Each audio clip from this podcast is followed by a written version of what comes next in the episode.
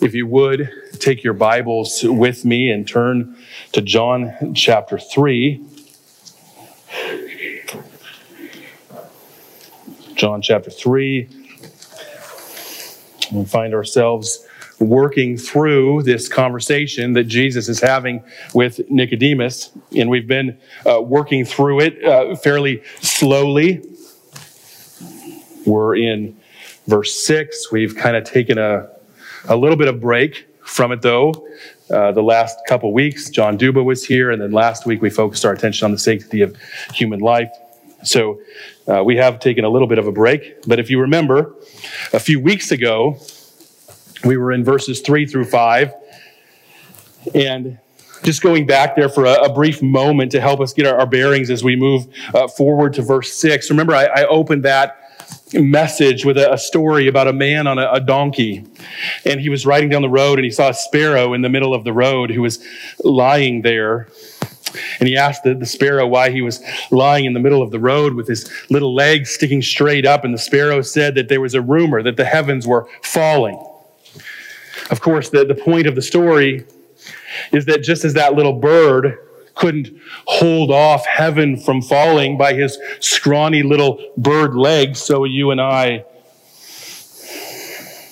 would be foolish to think that we could hold off the divine wrath of God by our scrawny legs of human achievement.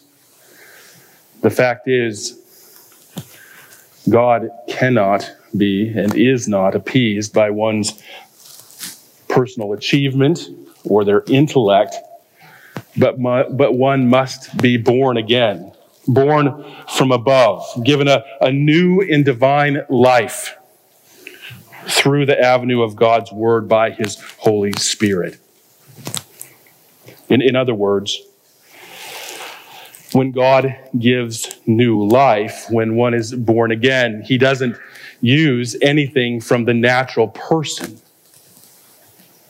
Human beings are fallen in body, soul, spirit. And what God does is implant a, new spirit that has its, its source in God Himself.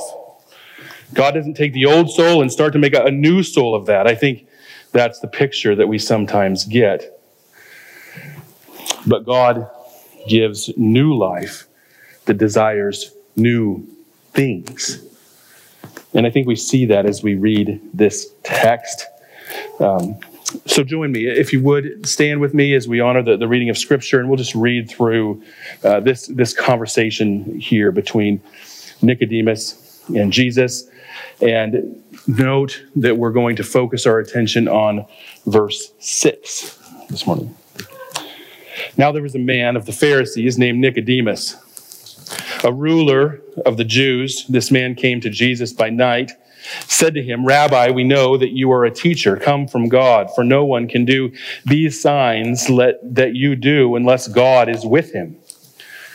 Jesus answered him, Truly, truly, I say to you, unless one is born again, he cannot see the kingdom of God. Nicodemus said to him, How can a man be born when he is old? Can he enter a second time into his mother's womb and be born? Jesus answered, Truly, truly, I say to you, unless one is born of water and the Spirit, he cannot enter the kingdom of God. That which is born of the flesh is flesh, and that which is born of the Spirit is spirit. Do not marvel that I say to you, You must be born again. The wind blows where it wishes, and you hear its sound, but you do not know where it comes from or where it goes. So it is with everyone who is born of the Spirit. Nicodemus said to him, How can these things be? Jesus answered him, You are a teacher of Israel, and yet you do not understand these things? Truly, truly, I say to you, we speak of what we know, we bear witness to what we have seen, but you do not receive our testimony. If I have told you earthly things and you do not believe, how will you believe if I tell you heavenly things? No one has ascended into heaven except the one who descended from heaven, the Son of Man. And as Moses lifted up the serpent in the wilderness, so must the Son of Man be lifted up, that whoever believes in him may have eternal life. For God so loved the world that he gave his only Son, that whoever believes in him should not perish, but have eternal life. For God did not send his Son into the world to condemn the world, but in order that the world might be saved through him. Whoever believes in him is not condemned, but whoever does not believe is condemned already, because he has not believed in the name of the only Son of God. And this is the judgment. The light has come into the world, and people loved the darkness rather than the light because their works were evil. For everyone who does wicked things hates the light and does not come into the light, lest his works be exposed. But whoever does what is true comes to the light, so that it may clearly be seen that his works have been carried out, carried out in God. Let's stop there. Let's pray. Our Heavenly Father, Lord, we ask you the, to guide us as we come to your word. Lord, we pray that you would work in a, in a tremendous way. We, we are after truth.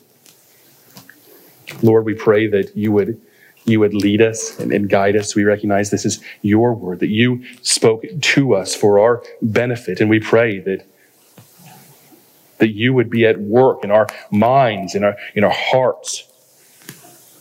Lord, free us from distraction. Free us from those things in our, in our minds that might be holding us back from the truth. Lord, we pray that your spirit would work in a marvelous way, would shine a, a spotlight on Jesus Christ for his glory. And may he be exalted this morning in all that is said. And we pray these things in Jesus' name. Amen. You may be seated. So in, in verse 6, then, that which is born of the flesh is flesh, that which is born of the spirit is spirit. Just think about what that verse is saying for a moment. That which gives birth to flesh is flesh, and that which gives birth to spirit is spirit. I think it's helpful here to think about this in terms of, of genetics a little bit. Last April, our, our cat had kittens, right? And we'd been kind of talking about uh, this was what was going to happen. Our, our children knew what to expect. And in fact, if our cat gave birth to, to puppies, uh, the boys would have thought it was very strange. They might have been happy. But it isn't right that a, a cat gives birth to puppies. That just doesn't happen. When you plant a, a tomato plant, you expect it to produce tomatoes. That's how things work. This is the, the natural process. The, the flesh produces what is natural to it, and the result is what is sinful. In other words, people do not produce spiritual things. On the other hand, and we've already made this case that new birth is, is solely from God. It isn't anything in the person. It isn't God and the person working together to uh, accomplish salvation. It is from God alone. And what comes from what God produces in the life of the person is characteristic of God. What the Spirit produces is spirit. It is sinless and eternal. So you see this picture, right? What, what the flesh produces is flesh, sinful. What the Spirit produces is not sinful, it's eternal, it's sinless. So let's start with that first phrase here. What is born of the flesh is flesh. But the first thing we need to do is understand what Jesus means here when he uses the term flesh. Of course, with any passage, you need to understand that the terms that are involved in the text. I was just reading the other day about a, um, a person was talking about how to understand the Bible, and this person said that one thing that he did is he, when he read the Bible, was he wrote down words in the margins that he didn't uh, understand, and he needed to go back and, and look up and what they mean in, in context. Not a bad idea. Sometimes there are things in the Bible that are difficult to understand. And what we want to make sure is that we're not reading our own understanding of these things back into the text. The term flesh here, I think, is, is one of those words. that we could have this tendency of reading our own understanding of the word back into it. Because on one hand, the word is, is pretty simple, but we also realize that the word is used in a variety of ways in Scripture. In our own current understanding of the word flesh, it, we refer to the, the fleshly parts of the, of the body. It's the skin as opposed to the, the bones and the organs. It, a synonym, I, I, think, would be skin. I, I can't think of a, a better one. But this isn't what is meant by it in the Bible. In the Bible, the word flesh refers to the entire person, the individual, the, the body, the spirit, the soul. The, um, in the Hebrew, the word would be nephesh, a, a living being, right? God breathed the, the breath of life into to Adam after he fashioned him out of the dust of the ground and he became nephesh. It's a, a living being. That's the idea of, of flesh. It's the body, the individual, the, the spirit, the soul, the, the whole thing all in one. Now, we've made the case previously that the whole person then was affected by the fall, that there was no part of the person that was left unstained by sin. So all of this flesh then would be, after the fall, would be motivated by the sinful nature. So let me explain this a little bit. The, the start of Genesis in Genesis 2, so pre fall, when God introduced Adam to Eve, Adam said this He says, Now, bone of my bones and flesh of my flesh. She shall be called woman, for she was taken out of man. For this reason, a man shall leave his father and mother and be united to his wife, and they will become one flesh. What did Adam mean when he said they will become one flesh? he wasn't only speaking of a bodily union or a sexual union there. Of course, that's part of it. But what he was saying is that man and woman then this, this woman that was introduced to him was a, a united being. She was nephesh she was a living being a, a flesh just like him one organism just like him. They were both flesh flesh of my flesh. They were both the same thing.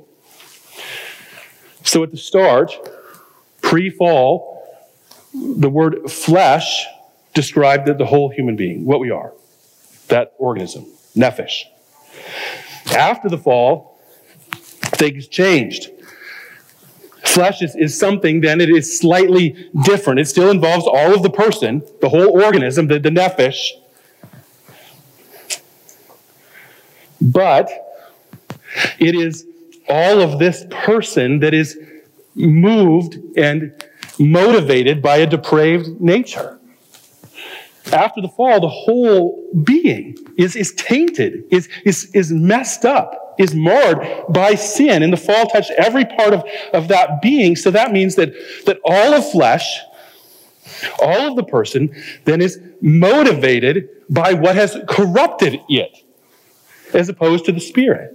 So the, the flesh just naturally takes on this, this, this little nuance in, in meaning as to this whole being that is motivated by what has come up on it and, and corrupted it, the curse of sin and death. Our boys like to watch those funny uh, fail videos on, on YouTube or funniest home videos. You know what I'm, I'm talking about. And often at the start of the video, there's a, a guy doing something like um, rollerblading downstairs, for instance, right? And our boys will watch the TV and be like, yeah, that's a bad idea. well, anyway, we were watching a, a video uh, of funniest home videos or YouTube uh, one day, and, and and there's one of these where there was a a game of tug of war going on, there was many people on each side in this muddy mess in the middle, and there was these groups that were pulling as hard as they could on the on the rope. And of course, one group on the video pulled the other group into the mud, and they were falling all over one another, and it was it was pretty funny. But the point of, of tug of war is that the strongest side wins. This is really what human nature was like before the fall. The, the center of the person, right? The, the soul was like the, the marker in the middle. Uh, on one side was the, the body and its, its certain appetites. And on the other side, there was the spirit who knew and understood and, and desired uh, what God wanted. And, and we need to understand that God designed people so that the spirit would, would dominate. In other words, the path and development of the human being would be decided by the spirit. But when Adam died, when Adam sinned and he died, his soul, not physically, but his soul and, and spirit, something we talked about before, then people were not led by the Spirit anymore. They were led by their fleshly appetites. And I don't have to tell you this, but I will, that the meaning of this is that even the proper functions of the body and, and what we think of as human nature is distorted and perverted by sin. So when we speak of human nature today, we usually don't think of it as a positive thing. And that's because we understand that human nature after the fall was tainted by sin and therefore is totally distorted. In other words, now there's no one pulling the rope on the other side. After the fall, there, there's no tug of war because the flesh rules. I, I hope that that makes sense. That which is born of the flesh is, is flesh. The flesh begets flesh. It, it might be helpful, I think, to, to think of it in terms of of other words that the Bible uses, like synonymous words for, for flesh. when we talk about the, the meaning of flesh, the importance of defining terms, we also realize that much of what the Bible says concerning uh, the flesh, it does with words that are synonymous to it. Uh, we see this in a reference to the, the old man or the old nature. Sometimes the, the word heart, the, the center of, of, of the human being, is, is used synonymously with flesh. Uh, the word carnal or soulish, the, the human or natural man. These are all words that are used that way. But the, the point here with these terms is that the natural person, the person that is in the, the flesh, cannot obey or even understand God. And this is where the, the image of a, a tug of war, I think, is, is so helpful, at least to me, because people in their, their natural state, there's, there's nothing there's nothing for the flesh to play tug of war against. There's no spirit to drive or lead them. But instead, they're led by their own appetites, the appetite of the flesh. Let me just point to a, a few places in Scripture where this idea is, taught.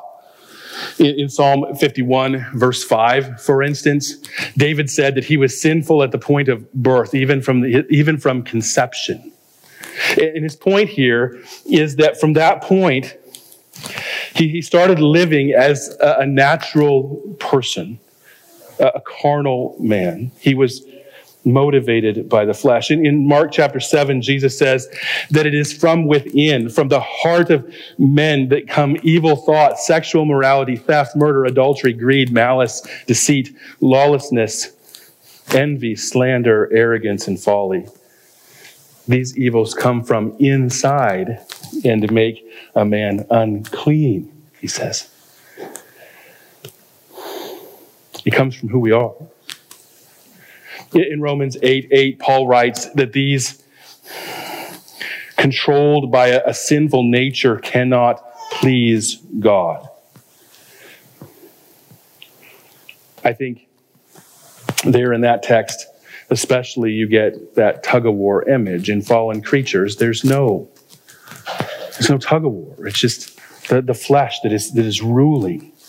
And therefore, we will not and cannot please God. Now, remember something here, and I think there's a, a trap that we can fall into. And some of us, I think, are more prone to, to fall into that than others. But some of us think that, you know, these verses really don't fer- refer to ourselves. They refer to, to others. They refer to really bad people. They refer to criminals and perverts, but not us. They don't refer to the people that we know and love the fact is, these verses describe every person since the fall. Every person apart from the miraculous intervention of God to save them. Every person apart from the sovereign and saving work of God, these verses describe you. Unable to please God, living in the flesh. Mean, take time to, to think about that. Just what you were before Christ intervened on your behalf. It, it makes one appreciate the grace of God. Because left on our own, we were just leading ourselves the best way we knew how, and all the while we were going further and further from God, not closer to Him. Fact is, it's impossible in the flesh to get closer to God. This is actually a pretty bleak picture, isn't it? This person is led around by their flesh that is tainted by sin, unable to please God. So the, the question that is asked at this point is, is, is what can I do? Actually, if somebody's asking that question, what can I do? I actually think that's a, a question that one asks when they're recognizing that Christ has the only answer to their plight. They've recognized that they're without hope. They're saying, what can, what can I do? It kind of uh, brings you back to the, the picture of the, the Philippian jailer in Acts chapter 16 who asked, What must I do to be saved? These are people who are actually responding to what God is doing in their life when He is giving them eyes to, to see the, the truth. My, my point here, though, is those in the flesh, those apart from Christ, are, are said in Scripture clearly, it, it, unable to please God but yet, we see, so this is on, on one side, you have scripture that teaches this. There, there's these people, they're, they're in the flesh, they're unable to please God, they're not moving toward God, they're moving away from Him. But yet, we see non Christians do good things all the time. We have friends and relatives that are not believers. And certainly we believe the scriptures are true, that these are led by the flesh and are unable to please God, but we also realize that these people are not as bad as they possibly can be. There are some good things about them, right? Perhaps you're sitting here this morning or you're listening to this and you're not you're not a believer and you realize that what we've been talking about here for the last several minutes is you but you're also thinking to yourself i'm not a ted bundy I'm, I'm not a, a Jeffrey Dahmer. I'm not a sexual pervert. I'm not even heading that way. In fact, I'm heading the opposite way. I work hard. I provide for my family. I love people. I'm trying to do good things. I'm trying to live a good life. I'm trying to better myself. And what you're saying about non believers in the flesh doesn't seem to be speaking about me. I'm not godless. I'm not, I'm not those things. I'm not heading the right way. I might not be a Christian, but I'm not a bad person. We need to talk about that for a moment. In fact, I think our text has something to say there. This, let me say this.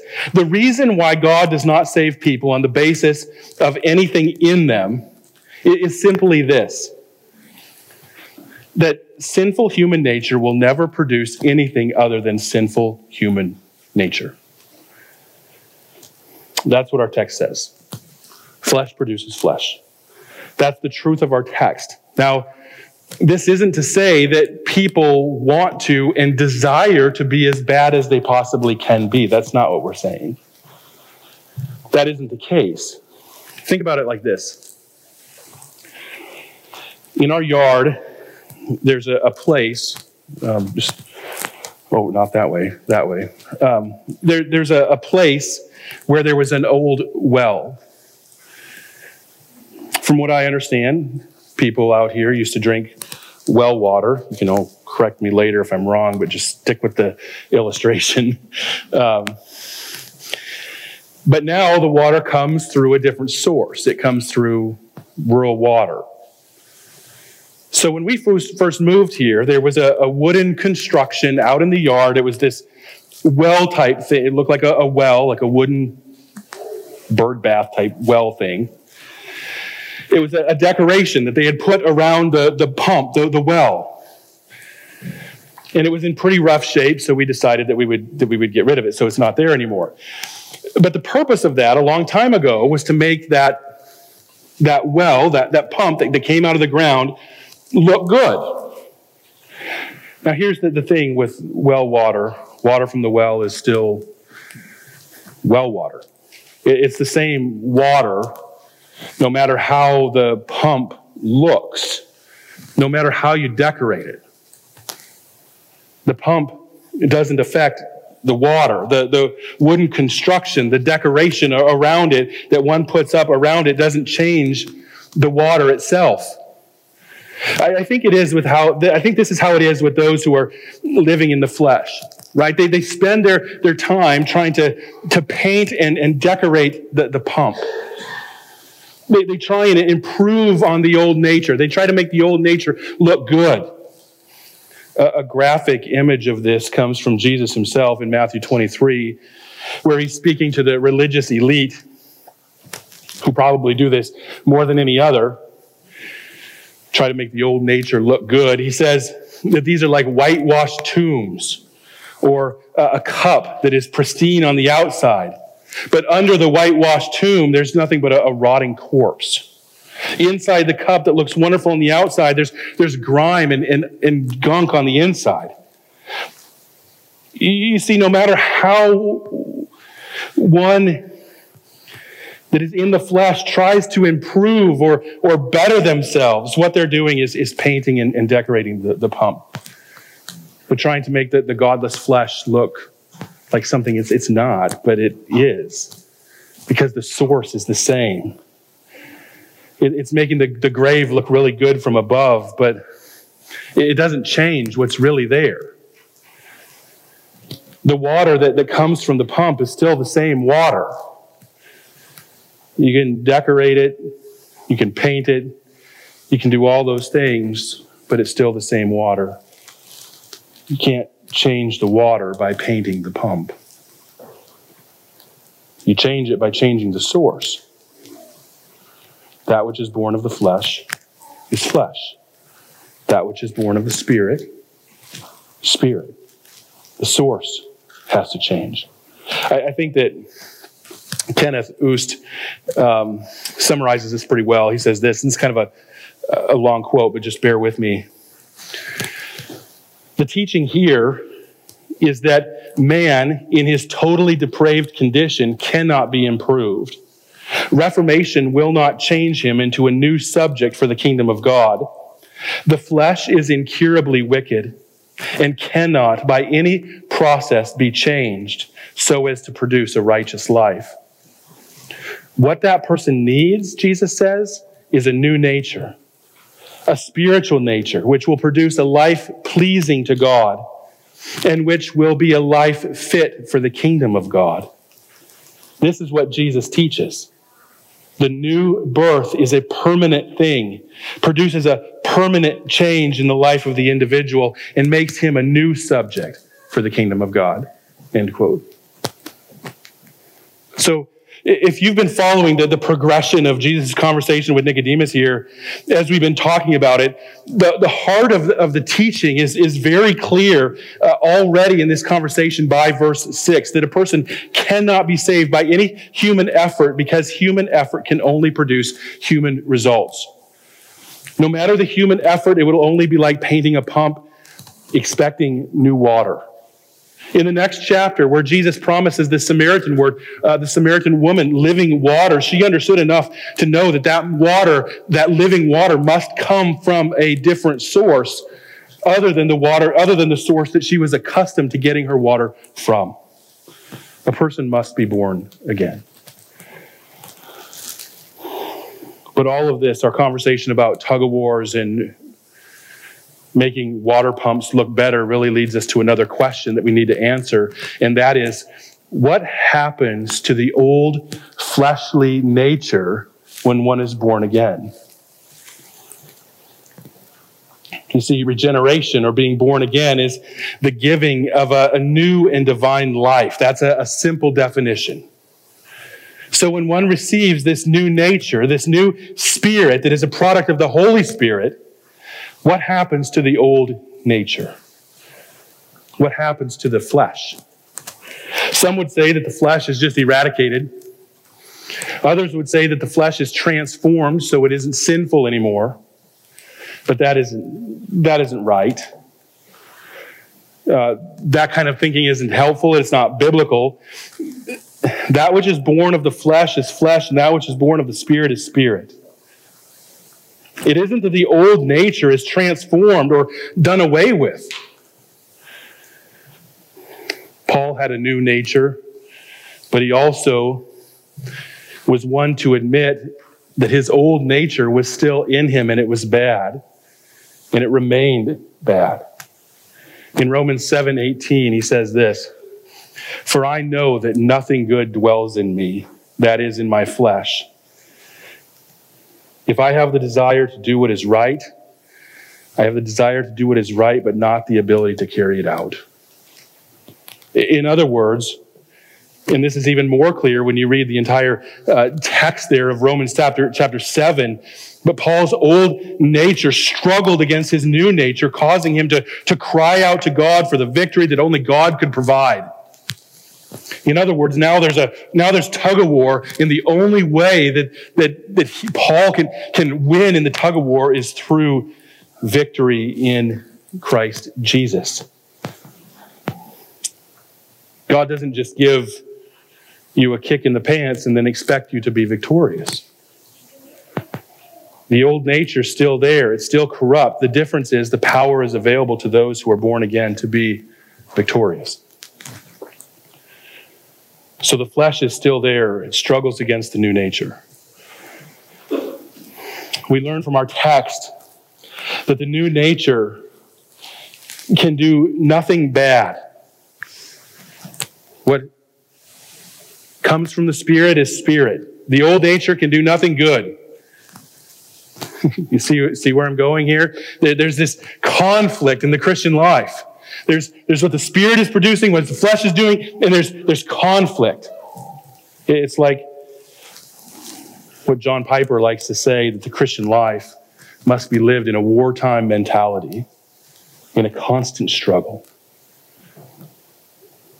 I don't know about you, but some were, uh, some people were led to, to believe that when you put your faith in, in Christ Jesus, that your struggle is all over. I think we've all heard those testimonies of uh, the, the drug addict that came to Christ and instantly his addiction was taken from him. Not saying that doesn't happen. It does happen, and it's a wonderful grace that God would, would do that and, and free him from that, that struggle, that temptation. I think, though, that some people think that this is supposed to be the norm. That for the Christian, there isn't supposed to be struggle anymore after you come to Christ. That when there is struggle, that something is wrong with you and it, and it can lead people to great discouragement. How come I still struggle? We need to remember when we hear those great testimonies that these people are, are not saying that God took away every sin or every desire to act in the flesh. They're saying that God dealt with that one thing. And if they are saying that God took away all of their desire to sin, that there's no sin left in there, something is deeply wrong with their understanding of the Christian faith on this side of eternity. We must remember that Paul the greatest, the great apostle struggled. He was frustrated with himself. We also need to remember that the apostle John understood this as well. In 1 John 1 8, he says that if we claim to be without sin, we what? Deceive ourselves. And the truth isn't in us. Why do we sin? Because we still have a flesh nature. Being a Christian doesn't mean that you're not going to struggle with sin. And it doesn't mean that there is something wrong with you if you do have that struggle. One of the interesting things about the Christian life is that in a very real sense, the beginning of the Christian life is actually the beginning of the struggle. Before, there was really no struggle. There was no new nature for the flesh to struggle against. Paul must have been asked the, the question over and over what prevents us from just going on and, and sinning? If we're saved from grace If we're saved by grace apart from works, if our sins have been dealt with and we're good in the eyes of God because of what Christ has done, not what we've done, why don't we just keep sinning? Because actually, if we keep sinning, isn't it going to just highlight the grace of God? The more we sin, the more God covers it with His grace. Paul answers that question, by the way, by saying, absolutely not. The, the problem with the question is the question isn't anticipating the, the new nature in the Christian. If all we were was the old nature and our desire was to sin, we could certainly keep going on sinning. But God has given us a new and divine life. We're regenerate. We're born again. There's a new nature that is born of the Holy Spirit, and the Holy Spirit cannot continue to sin. So there is this war, there is this conflict in the Christian. Christian can't just go on continuing to sin without struggle, without war. Here's my point. We have been given this new spirit by the Holy Spirit precisely so the flesh will not have victory in our lives, so that we will not be dominated by the flesh as we once were. So here's the big question. If the Christian life is a struggle, and it is, how then are we to be victorious? Let me leave you with just three things quickly. First, we need to think about the old nature as the Bible does. We need to think about the old nature as Christians. This is how we, we perceive the old nature. We perceive it as dead. It's not dead, it's there. Of course, we're not saying that it isn't with us, it is with us. There is this struggle, but for the Christian, we realize that the, plow, that the power of the flesh was defeated by the cross. It's like a, a lion that has been caged. It's no threat. It's as good as dead. It's a dead issue. That's how we, that's how we see the, the flesh. Paul says in Romans 6:11, count yourselves dead to sin. Is there is there sinfulness that still lives in you? Is it, is it there? Can you, can you give into it? Yeah, but how do you, how do you see this? How do you understand yourself in the light of this? Count yourselves dead to sin and alive to God in Christ Jesus. In Colossians 3, we're told to put to death whatever belongs to our earthly nature. And then Paul lists many things that belong to the flesh. Put it to death. Count it as dead. Put it in a cage. Notice, though, if you put to death, the theological word there would be to mortify, mortification, mortify those things that that means they're still there. But for the Christian, we realize that in Christ Jesus, there is tremendous power. The same power that raised Jesus from the dead is the power that is given us in this life to be victorious over this. And when the power of the resurrection is on your side, pulling that tug of war rope, the other side is as if it was dead, right? Second, and I think this is so practical, we are to, to feed the new nature and to starve the old. I've illustrated this before a long time ago uh, by speaking of two fighting dogs in the individual, right? The, the dog that you feed inside is the dog that is going to, to win. But perhaps just stick with the caged lion illustration. The, the old nature is like this lion that is capable of devouring the Christian life. But God says he's, he's placed that lion uh, in a cage where he's, he's dead and his activity so far as the, the Christian life is concerned is, is inert. He's caged. But think of your life as a Christian like this you're constantly living with a caged lion. It's as if, as if he's dead and there's Christian victory in your life and you become accustomed to that Christian victory. But here's what sometimes happens. You realize that you're victorious and you become complacent and you forget about the lion that's in the cage. And you start exposing yourselves to the, the world's way of thinking and the world's way of acting. And you start giving more and more into this. All the while, what you're doing without even realizing is feeding the lion. And the lion is in that cage getting stronger and stronger. And pretty soon, if you keep doing that, he'll be able to break out of the cage and devour your life. We're not to, to feed the caged lion. We starve it. You don't indulge in the flesh. You study the scriptures. You continue to give yourself to, to learning and the pursuit of godliness. You don't become complacent. You don't fiddle with, with sinfulness. You don't buy into the world's way of thinking. You starve it. Third, this might sound a little cliche, but the Bible tells us to live by the Spirit. In Galatians 5:16 we read this, but I say, walk by the Spirit and you will not gratify the desires of the flesh. Pretty apt to what we're talking about. What does it mean to walk in the Spirit? I mean, you have a pretty good idea what it means to walk in the flesh. It's recognizing that there is a struggle.